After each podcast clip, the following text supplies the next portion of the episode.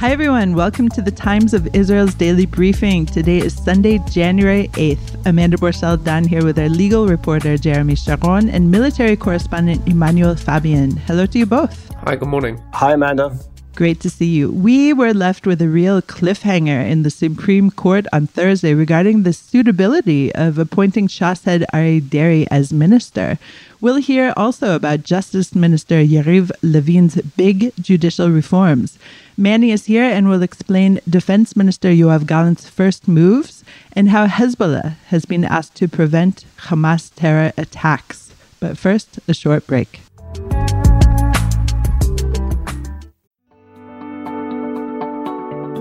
The Technion Israel Institute of Technology is where some of Israel's brightest minds ask the biggest question of all What if? What if they could take on the world's biggest challenges? What if they could develop life changing environmental, scientific, health, medical, and technological discoveries that will make a huge impact on Israel and the planet? But they don't just ask the question, they answer it too. They turn those ideas into reality. They make them happen. To see just some of the incredible things they've achieved, get the Technion Booklet of Wonders at ats.org slash wonders. We hope it inspires you to give them your support so they can keep doing what they do best. The American Technion Society. World changing discoveries by Israel's brightest minds, made possible by you.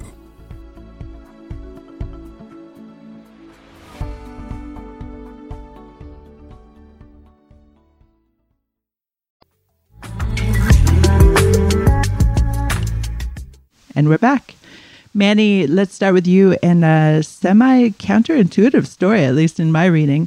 There was a report out of the Beirut Observer on Saturday that Lebanese security officials are urging Hezbollah to prevent a Lebanon based Hamas cell from carrying out an attack against Israel.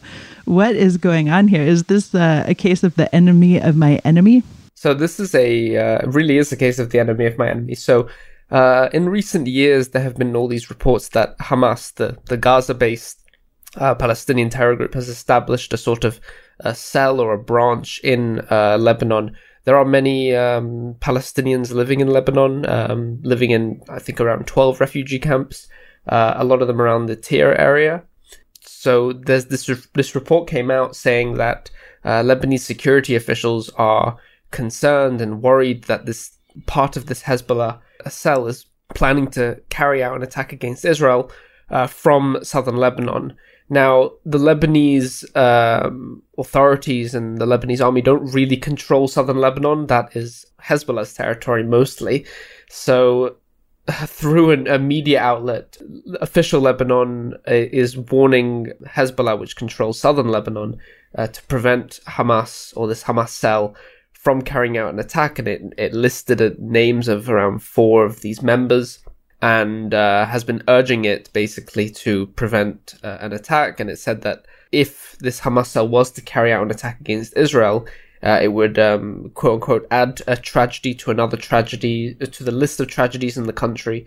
Uh, Lebanon is dealing with uh, quite a significant financial crisis, and there was the explosion at the Beirut port a few years ago. So it's not in a great state, and uh, a potential escalation with Israel would not be very favorable for, for, for Lebanon. So that's why it is warning. Israel obviously has said it would uh, respond, you know, if anyone was to attack uh, from the border. And we've seen in the past, um, in the last few years, rocket fire from uh, Lebanon at Israel, uh, and several of the times, I would say even most of the time, it has been blamed on uh, quote unquote Palestinian factions in Lebanon rather than uh, Hezbollah themselves. Um, and the thought is that um, Hezbollah, with its kind of control over southern Lebanon, would at least have to approve such actions against Israel uh, or any attacks because of its tight control in the area. So the warning is basically we know of this uh, these Hamas plans to carry an attack and you control the area. So it's your responsibility to, to stop them. So interesting.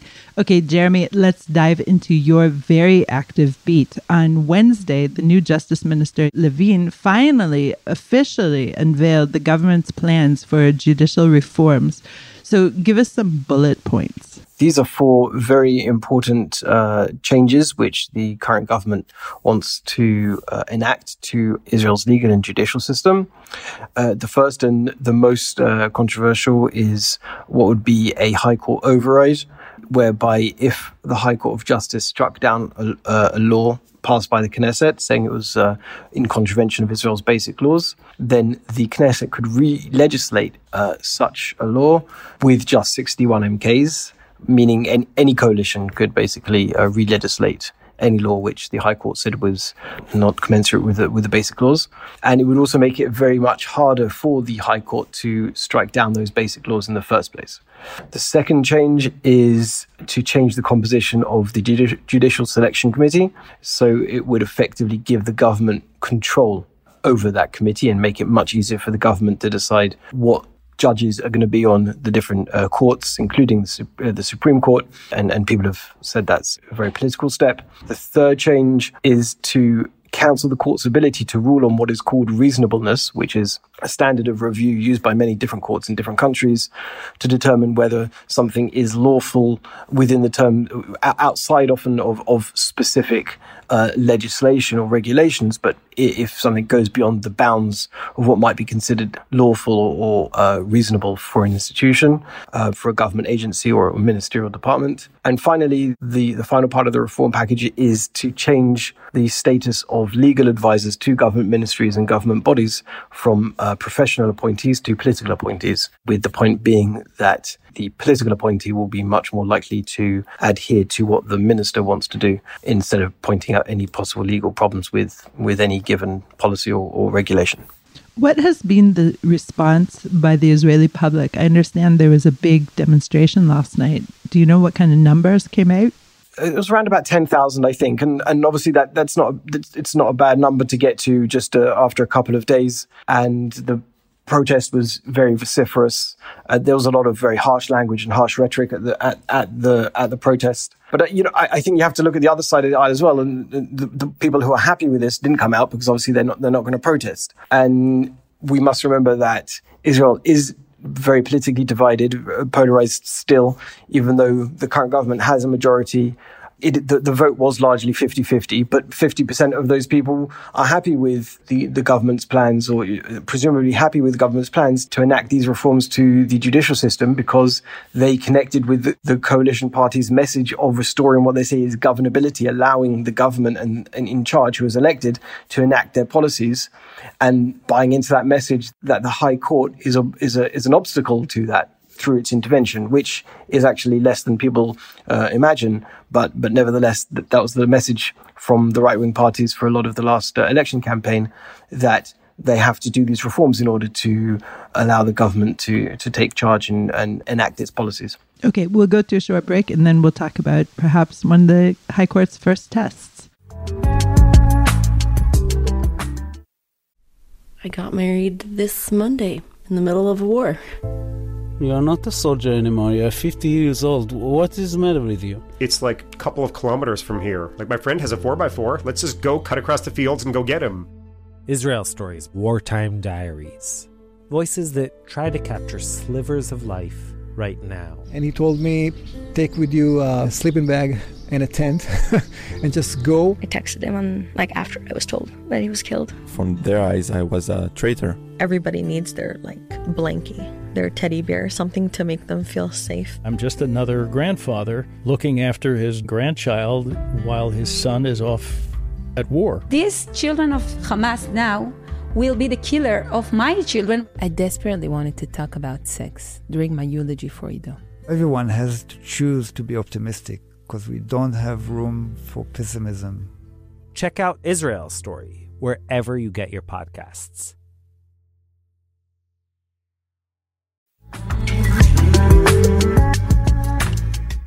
And we're back. So, Jeremy, on Thursday, there was an amazing six hour long hearing for a petition against Shas head Aryeh Deri's appointment as Interior and Health Minister. I would say it was historic, and Israeli radio was broadcasting parts of the six hour hearing live, and it was really actually fascinating listening. So, before we get into the main arguments, let's just spoil the ending or the non ending. The court hasn't yet reached a decision. When do you imagine that they will? I think it's likely that they will f- issue a decision in the next couple of weeks, I suppose. It's possible sometimes the court issues a decision without giving the reasoning because the reasoning can go into dozens of pages. And this is a especially complicated issue for the court to deal with. So I don't imagine it will take too long. It might take another week, another two weeks, but I think we'll probably see a decision uh, relatively quickly. Okay, so just outline for us the main arguments right here. Okay, so just to take you back in uh, to the past of Shas leader Aryeh Deri, he's been in politics for a long time, so much so that he was already an interior minister back in the 90s. And during that time, he was convicted on bribery charges in, in 1999 and eventually served just under two years in jail.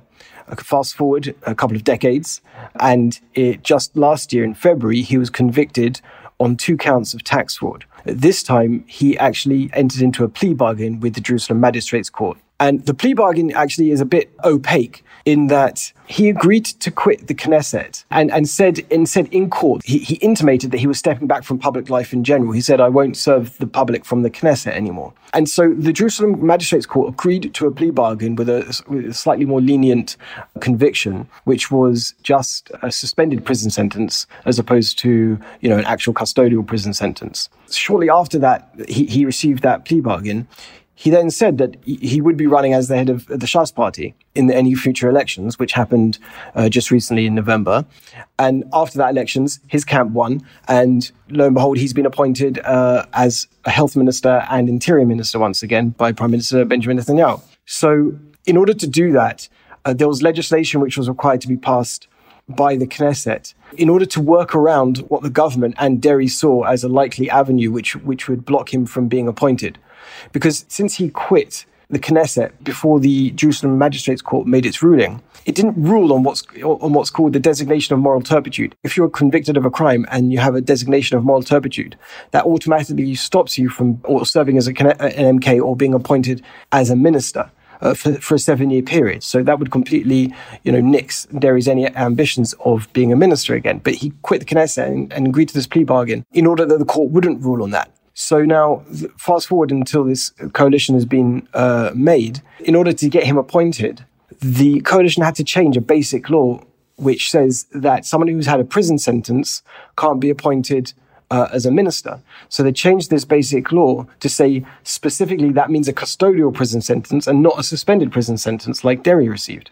Uh, and so now that he's been appointed, we saw several NGOs file uh, petitions to the High Court of Justice, say and and claiming that he should his appointment should be invalidated on two grounds. Number one, that the legislation passed to allow him to become a minister again is um, what's called the misuse of constituent power. The Knesset was abusing its ability to amend Israel's basic laws, that they shouldn't be amended. The claim is sh- these basic laws shouldn't be amended in a short-term uh, manner with, with a narrow focus on one on, on a personal political issue of one man. And the second the second uh, part of the petition says that his appointment, since he has been now convicted twice uh, and, and is hasn't even finished the 12 month suspended sentence he received in February 2022, that appointment is unreasonable. And, and that is based on, on, on what's known as a standard of, of reasonableness, which is um, an aspect of law within the Com- within within common law, which, uh, as we discussed before, says that, that there are some there are some decisions which, even though they might not be illegal, they go beyond the bounds of what is reasonable for a government agency or, or, or ministerial authority. So that was that's the grounds of the petitions uh, against him, and we heard that's we heard those arguments play out in the court on on Thursday, as you said, in a in what was a very dramatic hearing. Uh, the court was a, a, very large panel of 11 High Court justices. Um, and as you said, it was six hours of pleading from the different government lawyers uh, representing Deri, representing Netanyahu, who is one of the primary um, respondents to the petition because uh, he's the one who's appointed Deri, and uh, the lawyers representing the NGOs demanding that the appointment be cancelled. Okay, Jeremy, thank you for that. Actually, cleared up a lot of uh, my confusion. Now, Manny, turning back to you. Yesterday, on the day that many Christians mark as Epiphany, or the visit of the three wise men to baby Jesus, three Fatah officials came to visit Karim Yunus in the northern Israel town of Ara. First of all, can you tell us who is Yunus and why does he deserve such an entourage? So, uh, Karim Yunus um, was the longest serving uh, Israeli uh, prisoner on terror charges uh, he served 40 years in jail until he was released on Thursday. He and his cousin, Maher Yunus, uh, had been uh, charged with murdering a soldier in 1980. Um, the pair were were sentenced to life, but in um, 2012 their uh, sentences were commuted to 40 years. So um, Karim was released on Thursday, and his cousin is set to be released in a few weeks. Um, and since their release, uh, there have been all these celebrations being held uh, at his home um, in northern Israel, close to Arara. It's uh, in the Haifa area. And on Saturday, um, this entourage of senior Palestinian Authority officials, uh, Mahmoud Al Alul, Azam Al Ahmad, and Rawhi Fatouh, uh, visited Yunus. And there was pictures on Palestinian media and of them greeting him and sitting down to eat, and there was a whole a whole big thing. But uh, once Israeli officials uh, caught eye of what was going on, uh, Defense Minister Gallant ordered to revoke their entry permits to Israel. Uh, so senior Palestinian officials have um, they're given valid permits to enter Israel for all sorts of uh, reasons, diplomatic reasons. Uh, and Gallant ordered to revoke these permits, and they will no longer be allowed to enter Israel, and well, until they reinstate them, which is probably expected at some point. Uh, so Gallant ordered the uh, the coordinator of government activities in the territories, COGAT, it's a defense ministry unit, uh, to revoke their uh, permits, and he made this decision uh, following a an assessment he held with the Shin Bet uh, security agency and other security officials.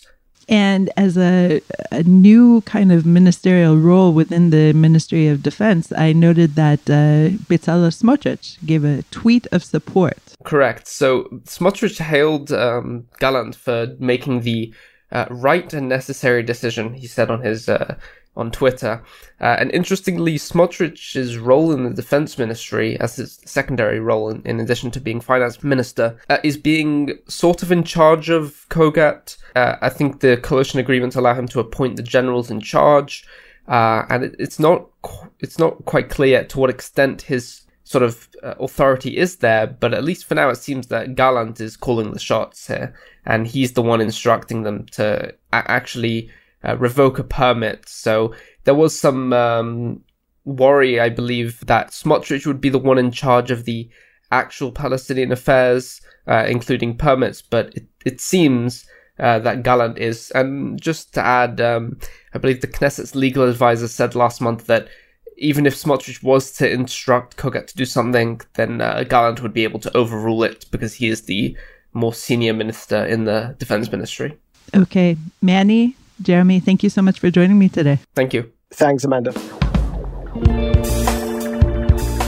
Thanks for listening to the Times of Israel's daily briefing, and thanks to our producer, Gilad Brownstein, and to Gili Amar for this out of this world music. You can find us daily wherever you find your podcasts. And on our mothership, timesofisrael.com. Like what you hear? Consider rating us on Apple Podcasts or Spotify to spread the word. And be sure to check out our weekly feature, Times Will Tell, released every Friday. Until next time, Shalom.